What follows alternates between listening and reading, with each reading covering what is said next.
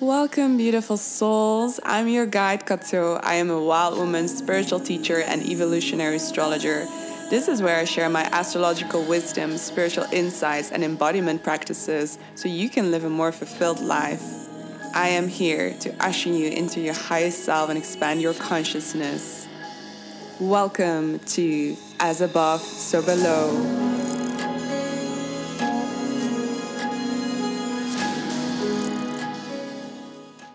Beautiful. Hello, gorgeous human beings. How are you doing?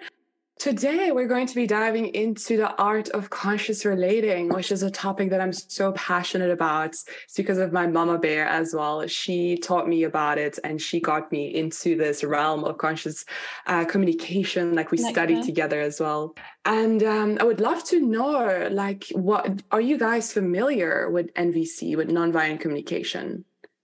Let me know in the chat box.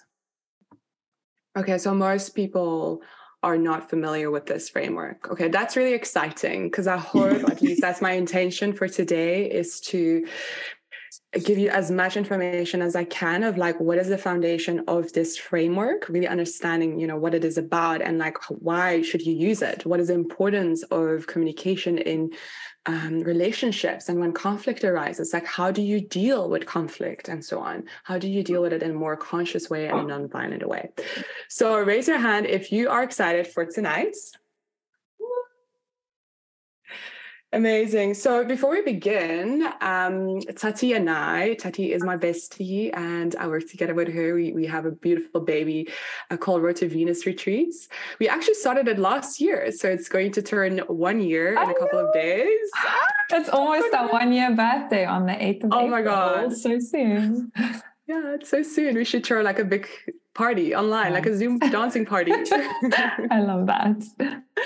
Yeah. So uh, what I wanted to say is that we really want to encourage you to be fully present tonight and take a lot of notes. Uh, maybe you have a journal with you, or maybe you want to like take some screenshots, uh, do whatever it takes for you to fully implement the knowledge. Because the the last thing that we want is that the, this is just a random workshop that you're doing and you're not actually implementing all of the information that we're teaching you tonight. Okay.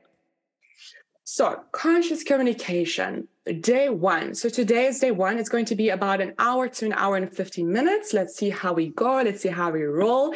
And today is all about unmet needs and stress responses, how those two are correlated with one another, as well as I would love to share a little bit more about the foundation of the framework of Marshall Rosenberg. And then tomorrow, no, not tomorrow, but on Wednesday will be day two because we wanted to give you an intentional break on Tuesday because we are going to give you a practice that you can implement within your personal intimate relationships, um, whether it's with a partner or maybe someone, you know, a mother, your mother or your father or whoever it is that there's like some conflict or some triggers, um, is going to be really beautiful to explore this. And, um, and then on day two, we are going to be diving into boundaries and relationship check ins and so on. So Tati will be guiding us. So, yay! Beautiful. I would love to ask you guys before we dive into like the foundation and the framework of NVC, what are your patterns in life? And you can let me know in the chat box. I, I really love it when you guys are engaging and being interactive. Um, and yeah just reflect on it. Like what is a pattern? So a pattern is not something that just happens once in a life you know? This is like something that keeps on happening and keeps on coming back and it's just like oh it's frustrating. So a pattern here for example is i'm not being hurt i'm not being seen i'm not being acknowledged i'm not gaining the validation that i desire or i'm not gaining the recognition or i'm not daring to speak up and i constantly people please. So these are just like a couple of examples but i would really love it for you if you just take a moment for yourself and just reflect on like what is a huge pattern in my life that i would actually love to gain some more clarity around and also um, um, would actually also just you know improve on so it's not like keeping on coming back in my life So Sonal says getting really enthusiastic about something and then losing all my motivation for it. Okay. Jordana says people pleasing the most. Mm-hmm. Yes, yes, I hear you. Natasha says letting people break my own personal uh, boundaries. Do you mean oh boundaries? Yeah, okay. I was like a boundary uh, or a bounty. Uh, Morgan says people pleasing, dating unemotional patterns, and lack of boundaries. Yes, beautiful. So, my intention once again is to give you kind of like a perspective of how you can navigate that pattern and communicate about it so we can gain more awareness around it for ourselves, but also for our loved ones. So, there's more compassion and more empathy. Okay. Kyla says, giving away my power iPhone, I don't know who this is, says struggling to communicate my needs. How do I know what I want if I've never been taught to ask myself those questions? Mm, yeah, so there's like a disconnection from self happening there. Yeah. Yeah, I've been there many times as well. Naomi says people pleaser, shut down and can't express myself during a conflict and not being understood when I do or being misunderstood. Yeah. Mm-hmm. Yeah. I ended up so frustrated not being heard that I used violence to rebel. Yeah. Yeah. Yes, I oh I so recognize that as well from my past. My my father, when I was younger, he would use violence when he was um, feeling really powerless, when he wasn't feeling hurt by me or by my sister. So I, I recognize that as well. That, that it's like something that can definitely come up when we're feeling like frustration or not being heard and not being seen. So we're trying to find a strategy, which is violence in this case, to fulfill that need of like I want to be hurt in this case. Yeah. Okay. Thank you so much for letting me know, guys. This is really beautiful. Definitely a pattern for me, because I love to share personal stories. Uh, a pattern for me is definitely around validation and recognition. All of my problems in this lifetime all stems from that one problem when I'm feeling I'm not being validated, when I'm not getting the recognition. That is always like the bottom above like all the rest, the feelings and the unmet needs. I'm always going to go deep, like to the core unmet needs and that is it for me. So it's just beautiful to gain awareness around our patterns isn't it? Yeah. Let me have a look. Gioia says keeping things to myself and then exploding for apparently nothing struggling with healthy anger. Yeah. Mm, expressing healthy anger. Yeah Alice says hyper independence, feeling disappointed is not, and not being able to rely or trust others. Yeah. Thank you so much, guys, for sharing so vulnerably and sharing so openly. Yeah, it's really inspiring. I hope it is also for you guys the same that you realize you're actually not alone in like feeling all of these things and like having patterns in your life. Yeah. So let's start with the difference between what is violent communication versus what is non-violent communication. So before I'm diving into non-violent communication, I really want to get clarity around, but what is violent communication? I listed here so you can screenshot this.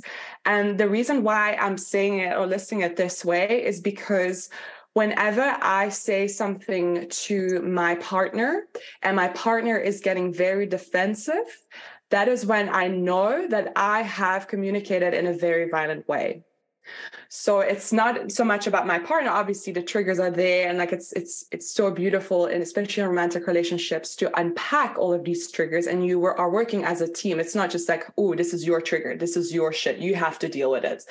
Then you feel very alone with your trigger and your pain isn't it? So it's about how can we co-create and like come together as a team and unpack it together. But when my partner is getting very defensive that's like a, a little alarm bell in my head of like hey there's something here with my communication that isn't actually uh, aligned and isn't as conscious here. So let me restructure or reframe my sentences um, so I have a higher chance of actually finding connection with my partner. So here are five things that are pointing towards violent communication. And the first one is judging. When someone is judging me, I feel very defensive as well. I get very triggered. That's also when you know, like, okay, this is very violent. So I, have written here some examples, but I'm sure you can reflect on some examples in your own life. So this might also be part of your homework is to really think of like, okay, when was I actually violent in my communication? Because so often we think that violent communication is about shouting and screaming and raising your voice. And yes, it's one form of it, but violence um, more so is actually being felt in the energetic fields. Okay, so it's not always like what we're saying, but how we're saying it. What is the intention behind it? What is the energy behind it? And you can feel anger and frustration and energy, right? Raise your hand if you agree with that. Yeah, beautiful.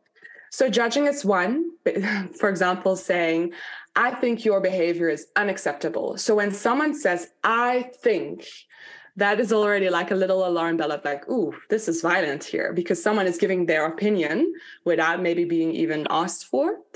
Um, so it's just like it's so simple. It is just, I think can sometimes be so violent. Okay. Then the second one is criticism. You should have done it this way, or I think you should have done this and that, or have said that, or this is not good. You should have been better at that. That criticism can also be very violent. Then blaming. For example, you did this. It's your fault that I failed my test. It's your fault that I'm so traumatized. It's your fault that da da da da da da da da. Where are we taking self radical responsibility, right? Then the fourth one is assuming oh, I thought this, or oh, I thought that. I thought you were going to do this for me, or I thought that. That is also, it can also be very violent. And then last but not least, projecting. For example, I am saying something about you, but in that moment, I'm actually just talking about myself, but it's in my shadows. And this is why we do shadow work, right? I, I love shadow work so much because it's about making the unconscious conscious.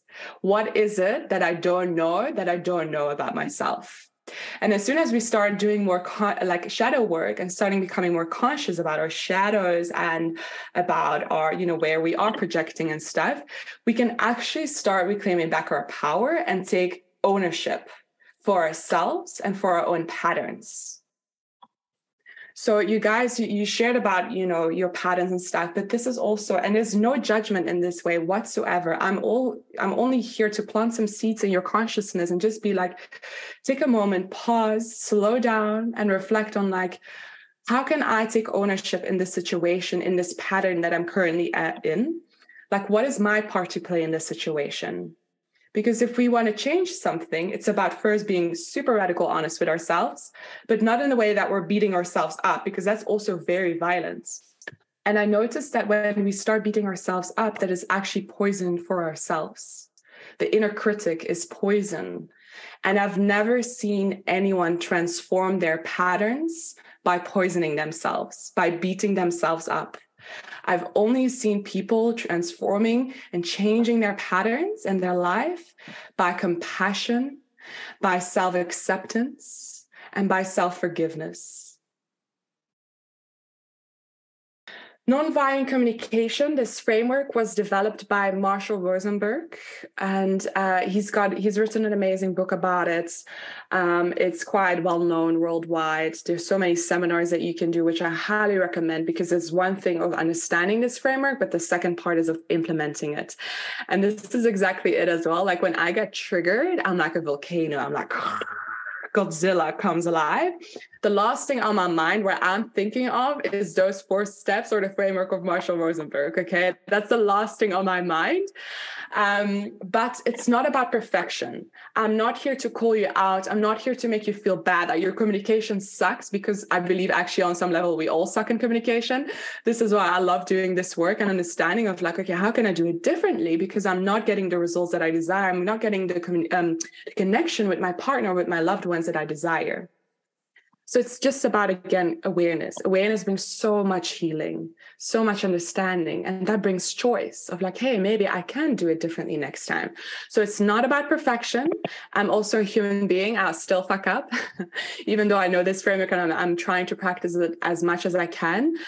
It's just about the intentionality of it of like okay there's a moment where you are triggered and that's also the thing when you are triggered ask for a timeout when there is conflicts arising and you're feeling like, oh shit, this is so intense, ask for a timeout because you cannot resolve anything or find connection from a triggered state of being. So this is why we just remove ourselves from the situation. We're going to ask for a timeout, like, hey, listen, I just feel really triggered right now. And I just feel like I need to take responsibility for myself. So I'm going to remove myself. I'm going to regulate my nervous system by doing breath work, circular breathing techniques, meditation. Maybe there's some sacred rage rituals that you want to do, play loud music, just like move your body because motion creates emotion. And the last thing we want is that these triggers and stuck emotions in our body that they are staying there and that they're stagnant because that creates dis-ease over time. So that is like a whole other part um, where Tatiana actually dive deeper in and during our retreats there's so much to it. But for now we're just going to focus on the communication parts but just remember if there's one thing that you're taking away from tonight, it's just like when you are triggered, don't try this framework of nonviolent communication because it's not going to work. I've tried it many times. When someone wants to try it with me or I want to try it, when I'm triggered or when my partner is triggered, it just doesn't work. You both need to come back to the space where you're dysregulated and then come from an intention of love, compassion, and wanting to connect. So I just wanted to share that with you guys. Um, but nonviolent communication is, emphasizes on empathetic communication and conflict resolution. And the main goal of NVC is to foster connection and understanding between people while also allowing them to express their own needs and emotions in a clear and respectful way. Here are a couple of principles that I've listed out. So, the first one, when it comes to nonviolent communication, so before I walk you through the four steps and give you some examples, because I like it when it becomes tangible and practical, is with nonviolent communication, we really want to stay out of the field of right and wrong. Okay, it isn't about who is right or wrong. You did this, you did that. It's then it's just going to end up being messy and chaotic and blaming one another. Okay, so it's not about that. It's like even though you think like I'm right, I deserve to be to gain recognition because I'm right. It's not about that. It's really about taking full radical ownership, like I said, and thinking also of like who am I the owner of? Well, myself I am the owner of myself. I'm not the owner of you. I have zero control over you. I can only have control over myself, over my feelings or my what I'm feeling. And I come back to connection with myself because I cannot connect with someone that I'm in conflict with when I'm not connected to myself. So this is where we're co- going to be taking ownership. The third step is empathic listening. And we're going to be diving deeper into that, what exactly that is, empathetic listening. Um, but it's really about what is the suffering of the person in front of me. And Marshall Rosenberg states it so beautifully. He says, like, you really need to learn how to enjoy somebody's pain. And it's not like in a sadistic way, not at all. It's just really about understanding of like, hey, you are triggered right now I'm actually going to approach this with a stance of curiosity because I really want to understand what is the pain that you're feeling right now. Let's unpack that together. I've got you. You're not here alone in your suffering and in your pain. I see you. Let's see what's underneath that. What are the unmet needs here? What is it right now that you're feeling? Because something that I also would love it for you guys to write down our heavy emotions, they lead us to our unmet needs. So whenever you are feeling frustrated, guilty, full of shame, there's sadness, there's something like really heavy, or just like even could also be positive, right? But for today, we're only focusing on the like the heavy negative emotions, even though I don't want to cat- categorize them as necessarily negative, but just like feeling that something is wrong. You're triggered, basically. Underneath those emotions, there are always unmet needs. So we're going to like basically climb this ladder downwards. First, going to start with like, okay, what am I feeling right now? What is the unmet need there? And what strategy can I come up with to meet my own needs? And this is what I mean with radical ownership, because someone else can help me and support me with like finding, sorry, coming up with strategies of how I can meet my needs. But at the end of the day, I'm responsible for meeting my needs, not someone else. Okay, that's when you're really actually taking away your power. And we're here to empower ourselves. Okay. And then also another important thing, oh my God, not taking things personally. This is probably one of the things that I find the most difficult. I literally, in the past, I was taking everything personally. and it was draining. And it was it was really awful. So I had to work on that and learning. Like when someone is actually giving their uh, a complaint towards me, or they're judging me, or they're criticizing me, it is actually not about me in that moment. It really, really isn't. And I know that's so hard to understand um, or to realize when you're like, well, it's clearly something against me because they're saying something so personally about that my earrings are ugly or that I'm ugly or that I'm um, a bad coach or whatever. It's actually really not about that. When someone expresses in a complaint, you always can um, um, approach it from a stance of curiosity again and be like, hey, that's so interesting that you say that, that you say that not to me. I find that like it hurts me, like it definitely touches me. And I feel like it makes me emotional or actually even frustrated. But I'm even more so interested in like what is the reason why you're saying that what need is unmet for you for you to say that i'm a bad coach for example and then maybe it's for them about integrity or authenticity or about whatever it is, right? So this is interesting. How can we start having this dialogue without um, taking things personally and also not stepping into the realm of like what who's right and who's wrong? Okay, we're actually like being neutral. And we're here to always create win-win situations. So they say it quite a lot. Like in relationships you always have to compromise right? Have you ever heard that saying? Like you know it's, it's quite common. I personally believe that compromising is actually not a good thing because what does it mean on a fundamental level is that i'm basically going to compromise. I'm going to put aside my needs in order to meet your needs or vice versa. But i notice that is not sustainable this is not sustainable in the long run. And people pleasers will uh, actually resonate with this because if you're constantly people pleasing, you're constantly compromising, that is going to build up resentment. And you're not going to be happy with that, but I'm also not going to be happy with that. This is why it's important not to necessarily compromise, but always looking into how can we create win-win situations in our dynamic in this situation, in this relationship, when conflict arises. What does a win win situation mean? Me taking ownership of myself, checking in with myself. Okay, what am I feeling? What are the unmet needs? What strategies can I come up with to meet my own needs? And my partner does the same. And then we come back into conversation, and I'm going to do my best to communicate my truths. But communicating your truth does not mean communicate your ego. There's a big difference there. so also write this down. Your ego is not your truth. Um, it's really about how can I communicate what's happening in my internal world, but then also do my best and show up for your internal world because I want to do my best to meet your needs as well but what is it that you can do for me to meet my needs? And this is what I mean with creating a win win situation. We're going to meet each other halfway. So, to give you an example around the win win situation, let's say um, my partner, let, let's say I want to go to the sauna tomorrow. I'm like, oh, I'm so tired. I just want some relaxation. I just really want to go to the sauna tomorrow. So I go up to my partner, Joe, and I'm like, my love, let's go to the sauna. Like, would you love to come with me? I would love to experience this together. And yeah, would be fun. And my partner could be, no, I don't want that. And I could be like, in first instance, be like, oh, I'm taking this personally. My partner does not want to go to the sauna. That must mean that he does not want to spend time with me. You know, so like we're human beings, we create stories all the fucking time. So there's two things that I can do. One, I can give him the silent treatment and be like, fine, whatever. I'll just go to the sauna with my friend or just go by myself.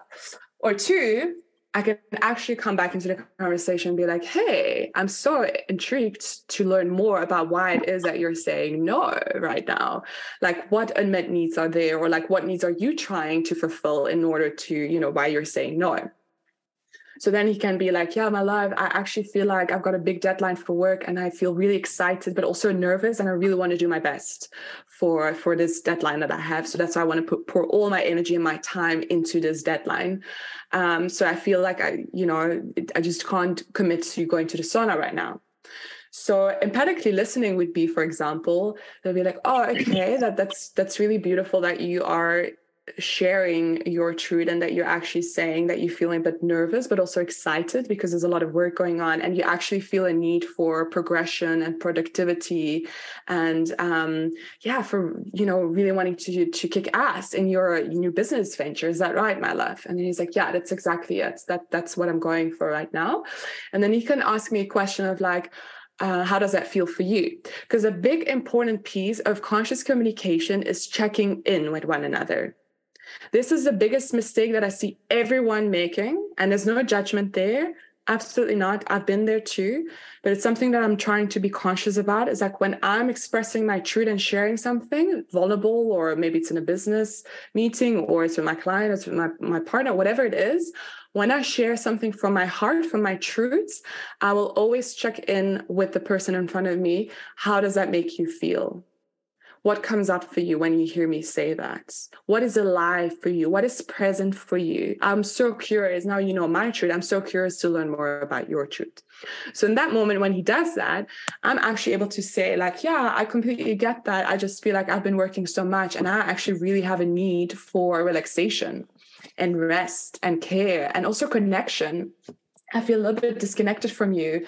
And I would love to feel that closeness and just that sense of belonging and that we're just like a family unit again. And then he's like, Oh, that's so beautiful that you're sharing that. I had no idea that you're feeling a bit disconnected from me. So, again, in that moment, that creates an opportunity for deeper intimacy and growth. So, then we can both look at like how can we create a win-win situation? And then we can come up with suggestions of like hey babe well how would it be for you that you focus now on your deadline? And that we then ju- just do something really fun together on saturday nights. Would that work for you? And then he's like yeah saturday is perfect for example. Does that make sense this example? Let me know. Thank you so much for giving me feedback, guys. So interesting. I love it that you guys are loving it. NVC has literally given me the biggest breakthroughs of my life. And it's also because I've got the most amazing coach. She is not teaching in English, unfortunately. She's Dutch, uh, but I've been uh, mentored by her for the past year and a half. And that's like really where I got all my juice from and all my insights and breakthroughs of like, oh, now I finally understand the person in front of me, why they're so upset and why I shouldn't be taking it personally it just brings so much more understanding and compassion. And you just like there's freedom on the other side. There's inner peace on the other side. Understanding like fuck i don't have to fight everyone. I can just be at peace with myself take responsibility for myself and then also find connection deeper connection and intimacy with other people Naomi says, highlighted, how does that feel for you in my journal? Yes, amazing. Checking in with one another, always being like, how does that sound? How does that feel for you? What comes up for you? I would love to hear more about your thoughts. And then you're always, it's kind of like ping pong. You know, because so often what happens is like I'm stating my truths, I'm not checking in with my partner, and I'm not even sure if like what I share with him, him is actually landing for him in the same way that I intended. And this is how miscommunication, misunderstandings are being created. It's like, oh, but I thought you meant that. And that's assumptions again. That's what violent communication once again. Where can we find NVC coaches? Yes, Natasha, you can learn from me or from Tati. She's also very passionate about it. I don't know what language you're speaking, but we can perfectly do it in English. And if you are uh, Dutch speaking, uh, yeah, you can. Um, I can connect you with my mentor or my mom. My mom is a really, really great um, coach as well, NVC coach. What's the name of the Dutch speaking coach? Uh, her name is Tara Balvers. Yeah. I'll put it in the Tara Balvers or my mom Nadine van der A. Yeah, they're both really, really great. Like even my mom, it's just so amazing. Like whenever I say something when I'm in conflict or I'm triggered, my mom just immediately is able to like pick my unmet needs. And I just feel so seen, so understood in that moment. I'm like, I love you, mom. Thank you. That's exactly the answer. That's exactly what I'm feeling right now. Beautiful. So here are a couple more um, NVC principles. So I believe that our triggers, whenever we do get triggered, don't see it as something that is annoying or difficult. Really see it as this is me right now being invited to do the inner work, my inner homework. So triggers are always gifts. And I really want you to start seeing it this way because triggers as you know probably we live in a mirror universe. So if someone is triggering me this is actually a gift that someone is giving me in that moment. So i can be like fuck that. This is stupid. This is dumb. I can start fighting it or i can stop resisting it and actually be looking inwards going inwards reflecting contemplating and be like hey what does that say about me? What is this something you know that i can still learn? What is something that i can still i'm being invited to implement and to heal within my being. Yeah. then I mentioned this on our Instagram live as well, but the older the pain, the bigger the trigger. Please write this down, guys. The older the, this pain, the bigger the trigger. Tattoo this on your arm or wherever you want, but this is so important. Whenever you feel so triggered, no, you can 100% be sure of that this is a childhood wound. 100%. Okay. The older the pain, the bigger the trigger. So it's like even a more beautiful gift of being like, okay, what is this pattern? What are the unmet needs? Where is this coming from? Where have I felt this before in the past? What can they teach me? And what I love about this quote, what the Buddha always says is everything that lives inside me lives within you. So as within, so without, as above, so below. Another beautiful quote that I would love it for you to tattoo. Send me photos if you have done it. and then the fourth one is your inner critic is pure poison. So I mentioned it earlier as well. I've never seen change happening by actually, you know, feeding your inner critic. Oh, you're so stupid, or you're not talented enough, or you don't know enough, or you're not beautiful enough. Oh, da, da, da, da, da, da. That's pure poison. So we want to stay away out of that. We really want to look at our own unmet needs with full compassion and empathy. Okay. And we need vulnerability to get to compassion and self empathy. We need vulnerability. You cannot go towards compassion and self empathy without it. Just, you just can't. And the awareness that comes from it or with it creates room for transformation to happen. So, so often people ask me, oh, I've got this pattern, I've got these unmet needs, I've got this and that. How do I change? And this is always what I say is just awareness. Just pay attention, give it love and TLC, tender love and care, and just make space for the acceptance of your own brokenness. So write this down as well. I accept my own brokenness. And I know that so often, so many coaches and healers say, but you are not broken. You are a child of God in the universe. And it's beautiful. I am a, a, a child of God. And you are, you, you all are. But it's about acknowledging that I'm not perfect. I'm also not pretending to be. I can make mistakes. I'm allowing myself to make mistake mistakes.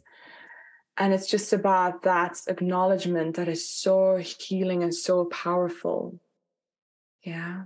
It's not about perfection again. It's just about how can I soften. And this is what my my coach always told me as well is like nothing can grow out of rocks nothing can grow out of hard rocks. That's not fertile.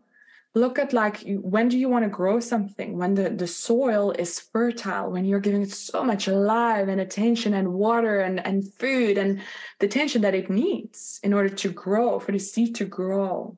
So it's the same with your own self-judgments that you have towards yourself or your judgments towards others. It's nothing grows out of hard, hard rocks there's no fertility in that. So I hope this analogy helps you to reflect and to really let that land.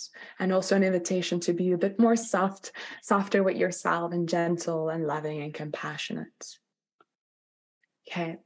So let's move on to the four simple steps. It's very simple, but again, it's so much harder to implement. Okay. And in the beginning, it will probably feel a bit and like um what's the word words like doesn't feel comfortable, it doesn't feel genuine, it doesn't feel authentic. So in the beginning, we just want to practice the four steps. And you can also say that with your partner, like, hey babe, I just I'm really wanting to gain understanding of this framework.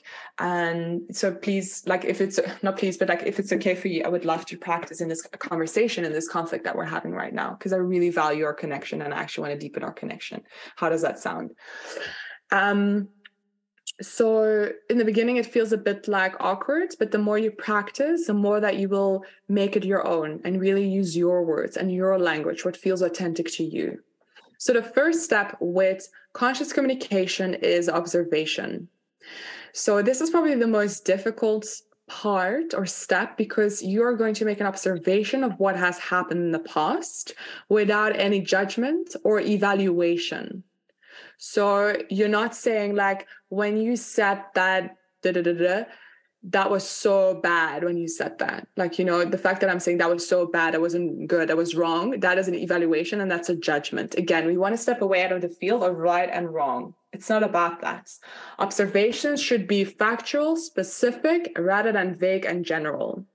So, for example, instead of saying you never listened to me, an observation be I noticed that when I was speaking, you were looking at your phone. So there's no judgment in there. It could easily be like I noticed when I, when I was speaking, you were again not listening and always on your phone. So when someone says always or never, you know that they're not living in the present moment, which is also very violent. Um, so it's just about how can you state what you have seen, what you have witnessed, just making sure are we looking at the same cup of water or are you seeing red and am I seeing blue? Right. So you want to make sure because you can't have a conversation if you have like a different observation. So it all starts with like, do we have the same understanding of what has happened in the past? So when you're saying that, like I noticed when I was speaking, you were looking at your phone, you can check in again of like, were you aware of that? Of like, or like, was that also like how you perceived the situation? And then you can say, like, oh yes, that's true. I was looking at my phone. Okay, good. I'm glad that we've got the same observation. Then we can move on to the next step, which is about feelings. The second step is to identify the feeling that the observation evokes in you. So it's important to use specific feeling words to describe your emotions, such as I'm feeling frustrated, I'm feeling disappointed, or I'm feeling excited. A feeling is something that you're feeling in your body. Okay. So it's kind of like that, you know, frustration, anger, disappointment. These are all feelings, they are connected to emotions. So it's important to recognize that feelings, excuse me, are different from thoughts or evaluations once again. So, for example, I feel like you don't care about what I'm saying is actually a thought or evaluation rather than a feeling. I hope that you're feeling that nuance there. Then the third step is the need. The third step is to identify the underlying need or value that is driving your feeling. And needs are universal and they can include things like safety, respect, belonging, and, autonomy. So it's important to express needs in a positive way rather than focusing on what you don't want. So, for example, I need to feel heard and understood is a positive expression of a need, while I don't want you to ignore me is a negative expression. Something also that comes up for me that I want to give as an example, it's quite um, difficult. I thought it was difficult when I first heard it. When you're saying, I have a need for justice, justice is actually not a need, which sounds weird, right? Because you're like, well, I, I want justice, I want like fairness, right? But what is fair? Who decides in a situation who's right or wrong? Like, what is fair? Fair for me, it might be something completely different than what is fair for you. So that is not a need that is universal. So just wanted to give you that example. Like needs like what I shared is like I feel a, need for belonging, I feel a need for connection, I feel a need for integrity, for authenticity, I feel a need for freedom of choice. These are all universal needs. So that means everyone shares these needs, not just me. I'm not unique in that way. We all have that need. We all have a need for recognition. I don't know anyone who says, oh, I don't need recognition. I don't need validation. I'm good by myself. Nonsense. Everyone needs validation and recognition. So I just wanted to state that. And it's completely fine. There's nothing wrong with wanting that. It's about standing for what it is that you are desiring and that you're wanting it. Okay. The fourth and last step is making a request. So this request um, to make a request for how the other person can meet your needs. You can invite them to meet your needs. A request is not the same as a demand. A demand is like, I demand you to do that, and I can't hear a no. Okay, so for a request, I can hear a yes or a no. And if you say yes, then that's amazing. Then we can, you know, come to a win win situation. If you're saying no, then that's an invitation for me again to uh, approach it with curiosity and being like, hey, that's so interesting why you're saying no. Do you remember when I gave that example with my partner in the sauna? He said no. I could have easily been like, oh my God, he doesn't want to spend time with me. Like he doesn't think I'm a good girlfriend or he doesn't like me anymore. Blah, blah, blah, Going in my own tape of limiting beliefs, disempowering stories that I created about myself. So this is actually where I'm hurting myself, right? So with the request, when he says no, we can start asking questions, deeper, meaningful questions, because underneath every no, there's an unmet need or there's a, a d- desire from this person that they are trying to fulfill. So then you can start negotiating or starting the process of like, how can we create a win win situation for each other? So requests should be clear, specific, and doable. They're not demands, and underneath, underneath every no, there is a yes as well. You just have to dig deeper because a yes, a no to you could be a yes to themselves. And then you can start asking questions. What are you saying yes to? So, for example, would you be willing to put your phone down and give me your full attention just for a few minutes because I have something really vulnerable to share with you? That is a clear and specific request don't make it vague. Don't make it 10 sentences long because you will already like lose the other person. Just keep it concise to the point. What is it that you desire? And saying it again in a way of like hey would you be open? Would you be willing to do this? Not like do this for me. That's a demand. Would you be willing to do or to put your phone down? That's a request. Because in that in that situation the person still has the ability to say no and because maybe they're saying no because like no i've got an important phone call that i'm waiting for and they're going to give me important news about this or that.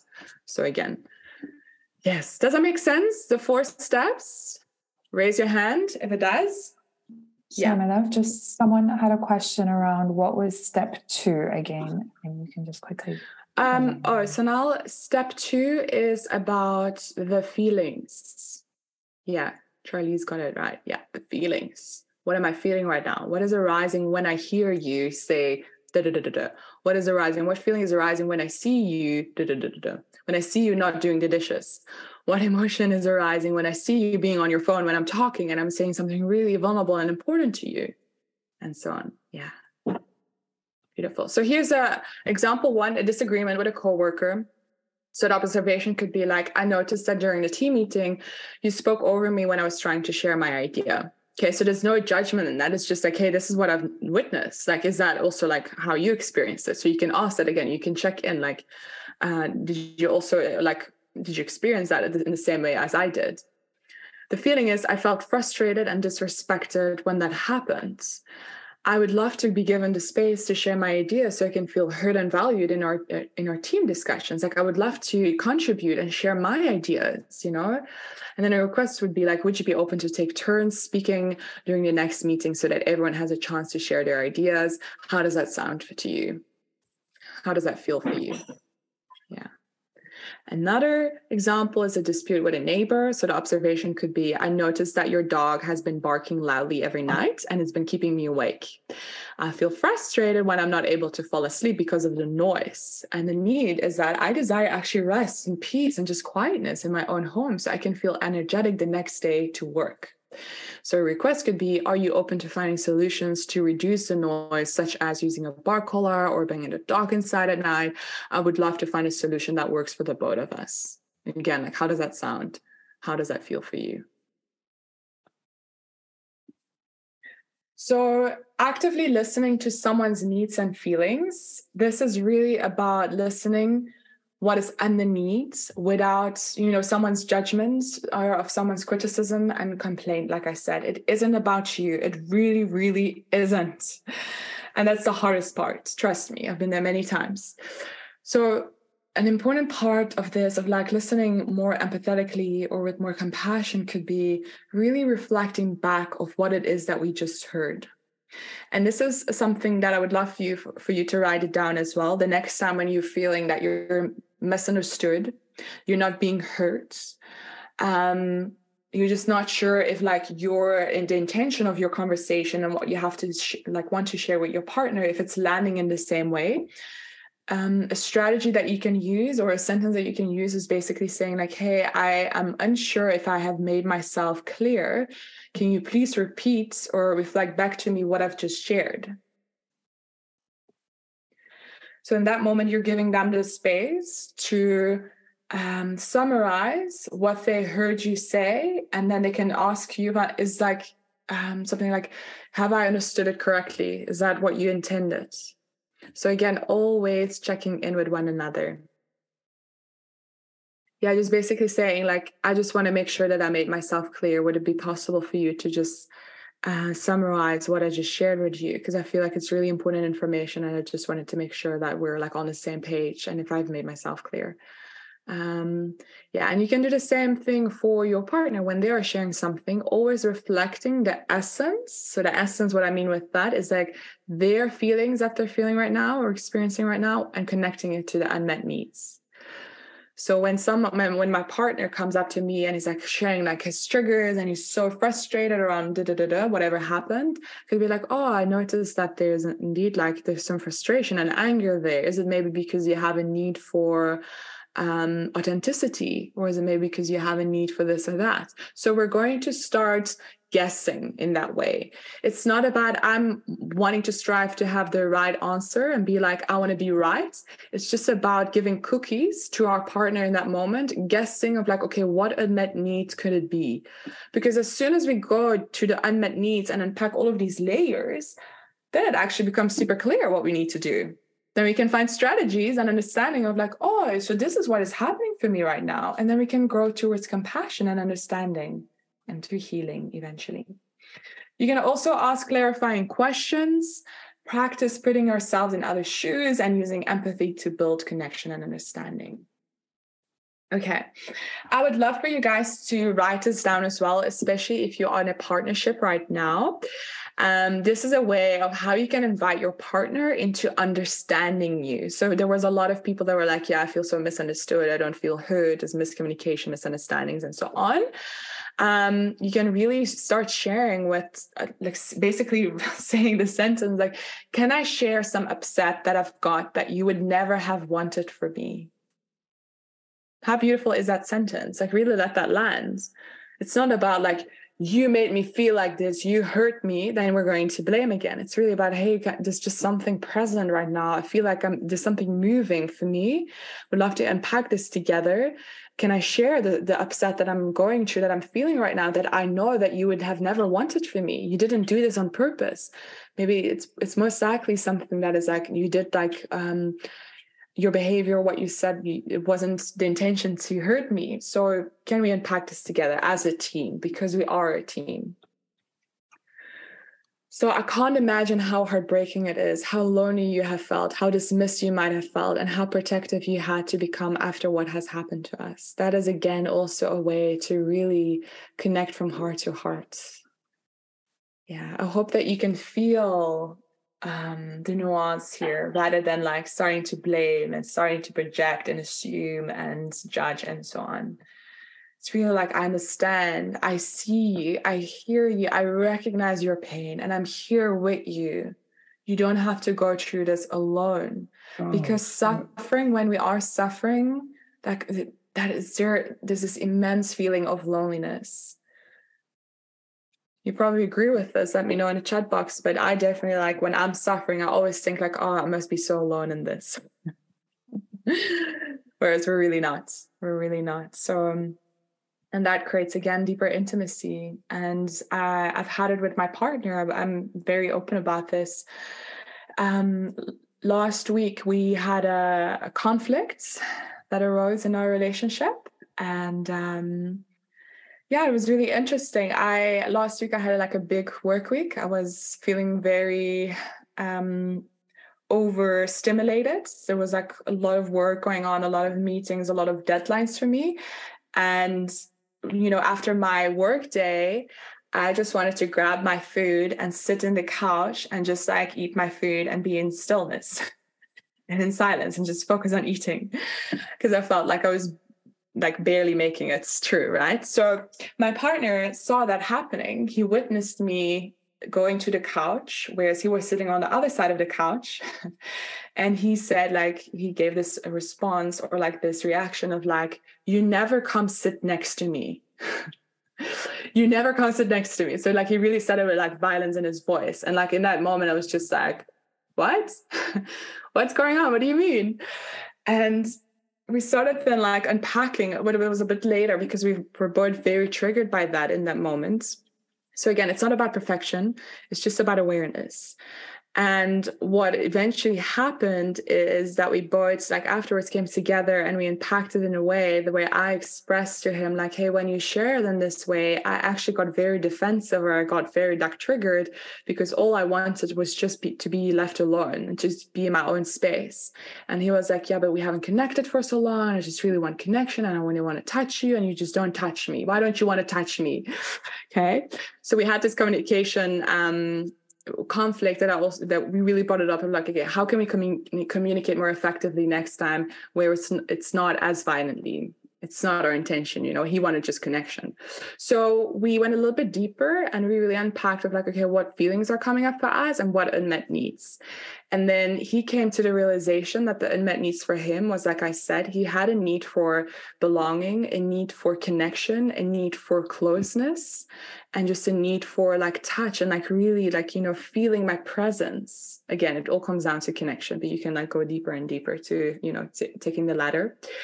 And then I was able to express, yeah, well, I was actually feeling so overstimulated. I just really felt the need for relaxation and for autonomy and for freedom freedom of like having having the choice of like doing whatever the fuck i want to do in that moment because i'm tired. So i felt like actually a need to connect with myself. So he wanted to connect with me but i wanted to connect with myself first before i could be able or was able to connect with him so because we were able to unpack that and just be like, oh, so that was what was going on for you, he was actually able to be like, oh, you're so right. Like next time when that happens, I'm not going to attack you in that way of like, oh, you're never sitting next to me. I'm going to speak from my desire and be like oh hey baby oh i would love so much like if you can just like sit next like sit, sit next to one another like uh, would you also want that or maybe later or like let me know what works for you so it's just to give you an example again. I'm also not perfect. I also fuck up, but it's just about like, okay, how can we resolve this in a conscious way, in a mature way, in an emotional, mature way, without getting defensive um, and without like constantly having this, yeah, just bad energy. Because that's the last thing that you want, right? Like I was in my corner and he was in his, his corner, and actually we did want to have connection. We just didn't know in the moment how to get there. Thank you for sharing your personal story. I can relate 100% to needing space and then feeling guilt for wanting it. Yeah. So now, because I expressed it with my with my partner, and we're going to talk about this just now, how we are going to connect the stress responses with the unmet needs. I am a flighter. I flight when shit hits the fan. When someone attacks me, I run away as fast as I can. I'm like unreachable. You can't call me, you can't text me. I'm gone. And that's my stress response, right? This is like when it's basically a chemical part in your brain. This is going to take me to the next slide. Oh, almost the next slide. It's a chemical part in your brain that comes up when we are in stress situations. So it's not about meeting it with self judgment, it's about understanding and meeting it with so much love and compassion. I absolutely love your way of communication with your partner. Yes, it's a work in progress. I feel also really proud of it, of like how we handle things. This is just some mundane things, but obviously there's also bigger things at play. But it's it all comes down to the same thing. That this is basically my my message for today is really finding ways of how you can meet each other with love and compassion. Yeah. Beautiful. Thank you so much. Thank you for reflecting that back to me. Okay, then we might go a little bit over time. Let me have a look. Yes, uh, we might, yeah, might be like a 20 more minutes or so. So, what is the difference between empathy versus sympathy? Also, a really important one. Empathy is the ability to feel what another person is feeling, to understand their perspective, and to communicate that understanding to them. So, by reflecting back their feelings and unmet needs, that is empathy. That is really taking the core out of what you're hearing someone say you're always coming back to like okay so you're feeling frustrated. Oh you're feeling sad because this and that didn't happen and that doesn't meet your need for da, da, da, da, da, whatever it is. So we're going to be guessing with that. Don't be afraid to make mistakes. It's not about perfection. It's about hey let's see this as a game to understand what's going on in your internal world. I'm super curious. I'm here to support you hold space and help you so you can come back to self connection and sympathy is um, feeling sorry for another person's situation, but not necessarily understanding or sharing their emotions. So I'm going to give you an example. So empathy could be, let's say your friend is upset about a breakup. You listen to them without judgment, you're validating their feelings, and you say something like, I can imagine how difficult that must be for you. It sounds like you're feeling a lot of pain right now. By doing so, you are acknowledging their emotions and demonstrating that you understand and care about their situation. Sympathy would be if you were to respond sympathetically to the same situation, you might say something like, I'm sorry to hear that. That must be really tough. While this response shows that you care, it doesn't necessarily convey an understanding of your friend's emotions or perspective. So when I'm gossiping about Susie and say, saying all these bad things about Susie, Susie is this and Susie does that and da da da, can you believe it? Oh my God. My friend could be like, oh my God, Susie is a bitch. So that is not empathy, that is sympathy. so my friend in that moment is not necessarily um, really feeling like um, listening empathetically, it's just more sympathy. So again, it's not about good or wrong. It's just about understanding that there's a difference between those two. So my friend could be like, "Oh, could it be that you're again like angry because Susie let you down and it makes you feel disappointed and it's not meeting your need for um, loyalty in your friendship, whatever it is that Susie has done." okay. So, in short, empathy involves actively seeking to understand and relate to another person's emotions, while sympathy is more focused on expressing concern for their situation. Okay. And then now is the most fun part stress responses. So, to fight, flight, freeze, or fawn, you probably all know about the stress responses or have learned about them in psychology or wherever it is. My intention for you today is to uncover what your stress response is and don't be fooled it's it's not as easy. It took me 6 months to figure out what my stress response was. I used to thought that I was a fighter because I'm this Godzilla and I'm like, if someone, you know, attacks me, I'm going to fight. It took me six months to understand and to realize, like, oh my God, I'm not a fighter. I flight. I always flight in like every situation. When shit gets hard, I start flighting, going on my phone, I'm scrolling, I'm watching Netflix, I'm not I'm unreachable. I, I am I'm telling my partner I don't can't have this conversation right now. I'm not available for this. You know, this is my stress response coming up. So what is important about these stress responses is that it originates in our reptilian brain. Our reptilian brain is our oldest brain. This is, so this is connected to our emotional brain. So you have um, is basically the difference between a rational brain and emotional brain. Emotional brain is where a little Cato lives. Okay, so these are like the unmet needs as well, and so on. Rational brain is what I, my master's degree for university that I got. That is like with my rational brain that I achieved that, not with my emotional brain. So these are chemical reactions in the brain, and they are activated in stress situations. Let me see if there's anyone messaging. Morgan says, can you have more than one stress response? Really beautiful question. Thank you for bringing that, Morgs. Yes, we have um, two at least. Yeah. So my main one is, um, what is my main? Yeah, flights. And then I also am a freezer. Yeah. It's about, you know, think about it. If you are getting robbed on the streets, what are you going to do?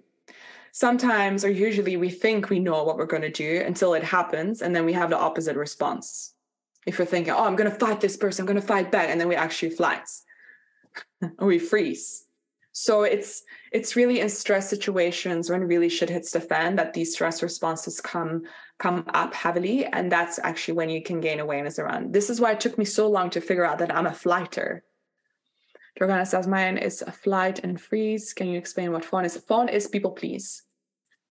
Yeah, the people please. I'll go into it just now. We are born with it, or is it formed in childhood? Yes, I'll come to that in a second. The beautiful questions. So these are coping mechanisms. It's about surviving and protecting yourself.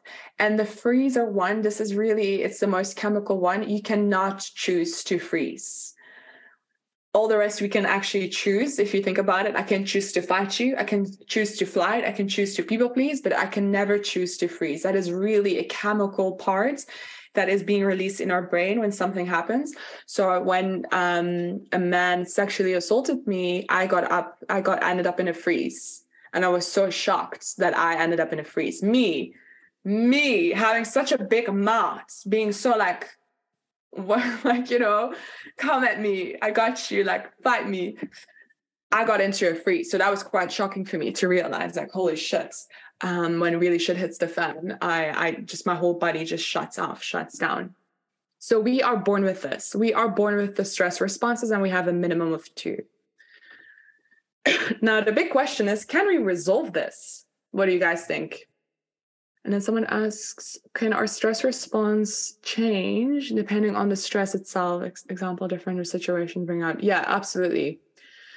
Um, I'm going to have a different response when I'm sexually assaulted versus when my boyfriend is asking me to sit next to him in a couch. You know what I mean? I'm not going to freeze because my partner asked that. So um, yeah, not to make a joke about it, but yes, absolutely. Like it changes depending on the situation. Yeah. So it's just about awareness, really. It's not about judging. It's just like, oh, hey, this is how I respond in situations like that. That's so interesting. What unmet need is there for me? And Hilda says, it depends on how st- stressful the situation is. I will navigate the three of them. Now in my breakup, I'm on total flight mode. Yeah. Mm. Yeah. So what do you guys think? Can we resolve this? Can we resolve our stress responses?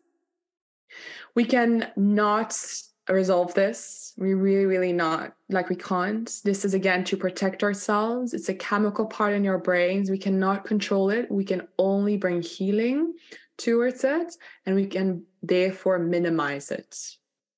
Okay, so in a situation where you, for example, you want to start a new, let's say you're fired from your job and it, it just makes you end up in a freeze. Okay, how you can minimize that freeze feeling, literally being like, oh my fucking God, I can't move, I can't breathe, I can't do anything. I'm self sabotaging myself because I'm not taking action to take to find a new job and so on it's really about finding softness and compassion and understanding okay why am i in a freeze right now? What is the stress response? Sorry trying to tell me? And oh this is what i wanted to say. If you are in a freeze start moving your body for example. So we can find or look up for strategies how we can get ourselves out of stress responses. Beautiful. So connecting the stress responses to nonviolent communication what needs are not being fulfilled. So really take a screenshot of the next slides because this is going to be super important. The first one is to fight. What do you guys think is the unmet need of the person who fights? And the person who fights is the person who has, is literally in conflict with everyone. That's like my dad. My ex boyfriend was also like that. He would fight me literally over everything. Whenever he's in stress, he would argue, he would start a conflict, he would fight me. He's like this pit bull attacking me. Like very like also violence um, in their words and so on. There's a lot of aggression there. Uh, and me as a fighter, I'm like, you're a psychopath. I don't talk about or talk to psychopaths like you. Fuck you. I'm out of here. Bye. so that would lead to him feeling frustrated and me just being like, okay, I can't deal with this. So this fight flights, it's kind of like this uh, cat mouse game. You probably have been there before, let me know. But what do you think is the unmet need for the fighter? Like a validation, feeling unheard, validation, caring. Yeah. Beautiful. I love it. You guys are doing so well. Exactly. For the fighter, it's about recognition and connection. I remember like with my ex-partner when he was like starting an argument or a conflict, when he was attacking me, he actually just wanted to gain recognition and connection. But the way that fighters try to gain connection is like in such a violent way. And underneath that lies actually the need of being taken seriously and wanting to matter. They are wanting to matter. They're wanting to be seen and heard and be like, I'm here. Listen to me. So just know if you think you are a fighter, everyone has a lot of anger. This doesn't make you necessarily a fighter. How you can recognize fighter is really in their energy. You just feel it. They're just like ready to attack you. They're like pit bulls, literally. They are in conflict with everyone. My ex partner was in conflict with everyone. just also talking cock or shit about everyone. So, not to judge him, obviously, it's just, yeah, I'm just expressing my frustration that I felt a few years back um and i was just running away right? So they're very direct very like they can literally like give you a slap in the face and then you're just completely shocked and thrown up. I'm just like oh my god what just happened? And they're like come on fight me back and you just in the freeze or whatever it is.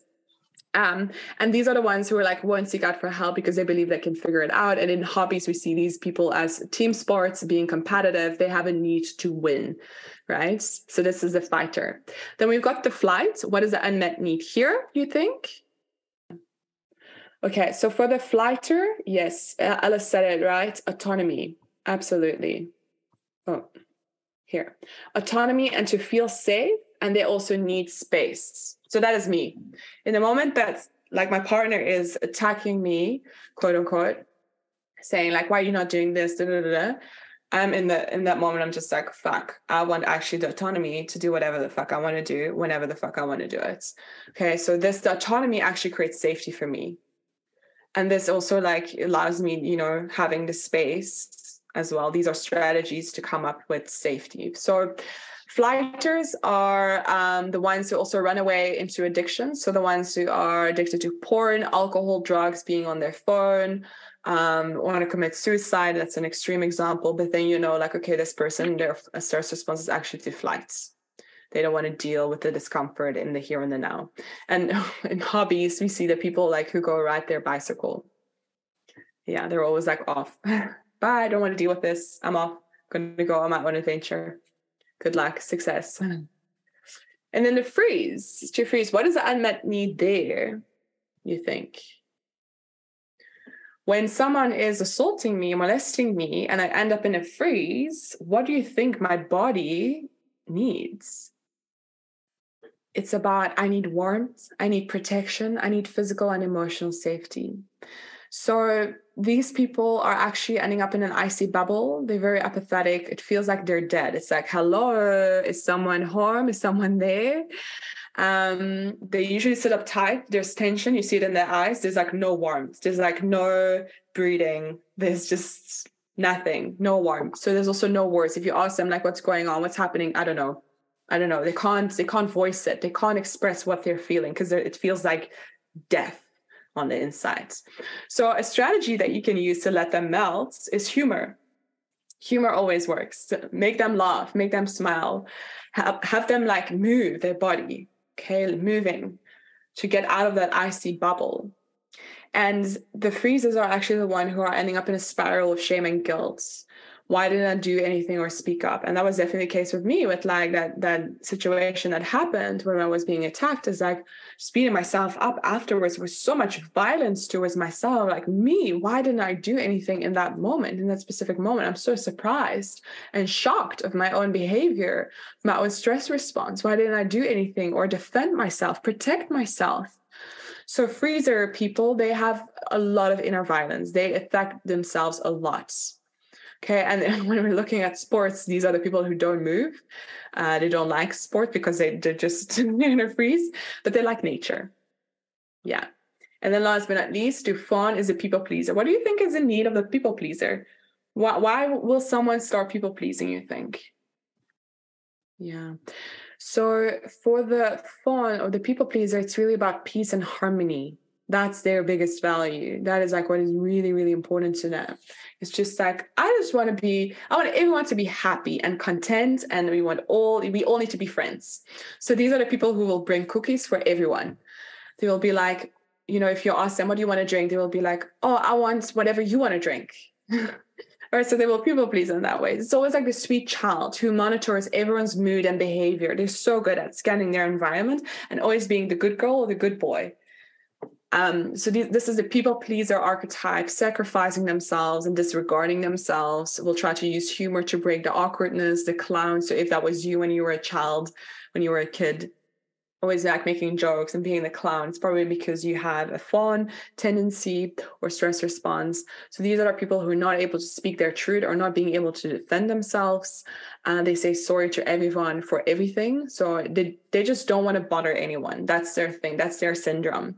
And in sports, they don't do any sports. They don't want to compete because they don't like confrontation and they don't want to win. They will just be like, here, the fighter can win. I don't care. As long as everyone is happy, then it's good. Right. But that's not sustainable in the long run. As you know, that will like build up resentment for the people pleaser in the long run. Yeah. Now, who do you think carries the most anger out of the four?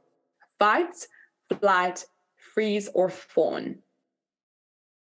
The right correct answer is not a fighter. It really isn't. It is a freezer. And that's what I said is like they beat themselves up. They've got so much inner violence of I should have reacted in this way. I should have done it differently. But they got so much inner violence and resentment. So it's actually the freezer.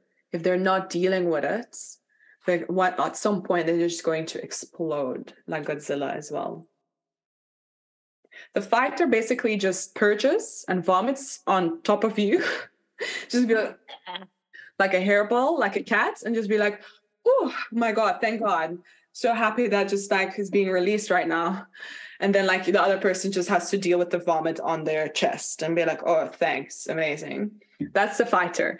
so they will just like express it in the moment, but it's really, uh, then it just like goes away again. And then you have to deal with it. But the freezer will stay with it for a long time. It like eats them as well if they're not addressing it, if they're not bringing compassion and understanding and awareness to it. Beautiful. Thank you so much. Let me know in the chat box which stress response resonated the most with you. You can have two if you feel like, oh, I also see myself as a people pleaser and as this, or maybe there's just one thing that is really standing out for you. Let me know in the chat box. Laurent says it's super interesting. Morgan says, what's the best way to deal heal with flight response? I often feel every cell in my body uh, needing to get away from that situation is it to just take a step away and verbalize to the other person exactly. In that moment where when we are not communicating and just running away that's a very immature way of dealing with things. How we want to show up as our highest selves and like with emotional maturity which takes time um, there's really no age. Uh, i have no people who are in their 40s or 50s and still have no emotional maturity um, but it's really about communicating, being like, hey, I feel really triggered right now. I desire some space and some time to reflect. And I would love a couple of hours or maybe like a day or two days just to spend some time by myself so I can come back to self connection. And from there, I can actually connect with you and we can have a conversation about that. How does that feel for you? Something like that. That's how I would deal with it. So the other person doesn't have to take it personally if you need space. They're just like understanding. I'm like, oh, okay, she desires this. I'm going to give her everything all the time, space that she needs, so she can come back to center and being self connection again. Because again, you, you cannot connect with other people if you're not connected to self. Okay, let me see. Charlie says, I'm all of them. yeah, it might take some time to uh, figure out which one you are, another tip that I can give is look back to your childhood because the emotional brain is not developed then fully. It's only until age 25. So look at like what were you doing as a child when someone steals your toy? like what will you do then in that moment? Will you fight them? Will you people please be like, okay, here's my toy? Or will you freeze or will you flight or what, what will you do? So really reflect of like any memories that you have as a child. We don't have enough time unfortunately but we have come to the end.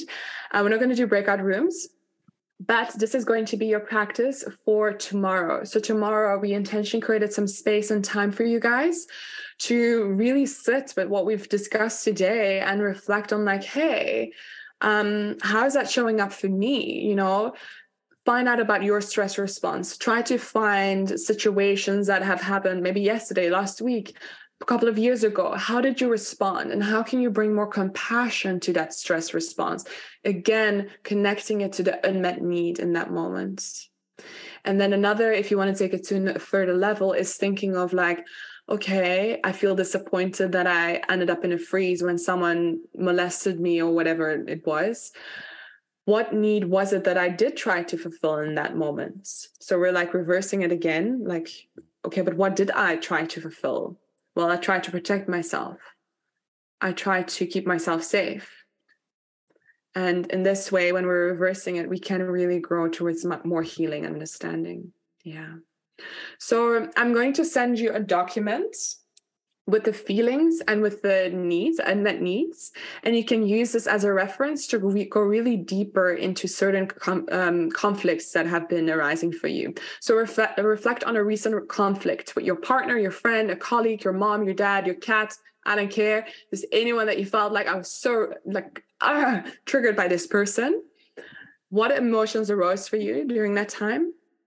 What unmet needs? And then find out about the stress response, how much deeper you can go with that. Mm, yeah, it was so beautiful. Thank you so much, guys, for listening. I hope it was engaging and insightful, and you've taken away some new tools in your toolkit, in your toolbox that you can use with your clients, with colleagues, with your family members, and with your loved ones or your partner.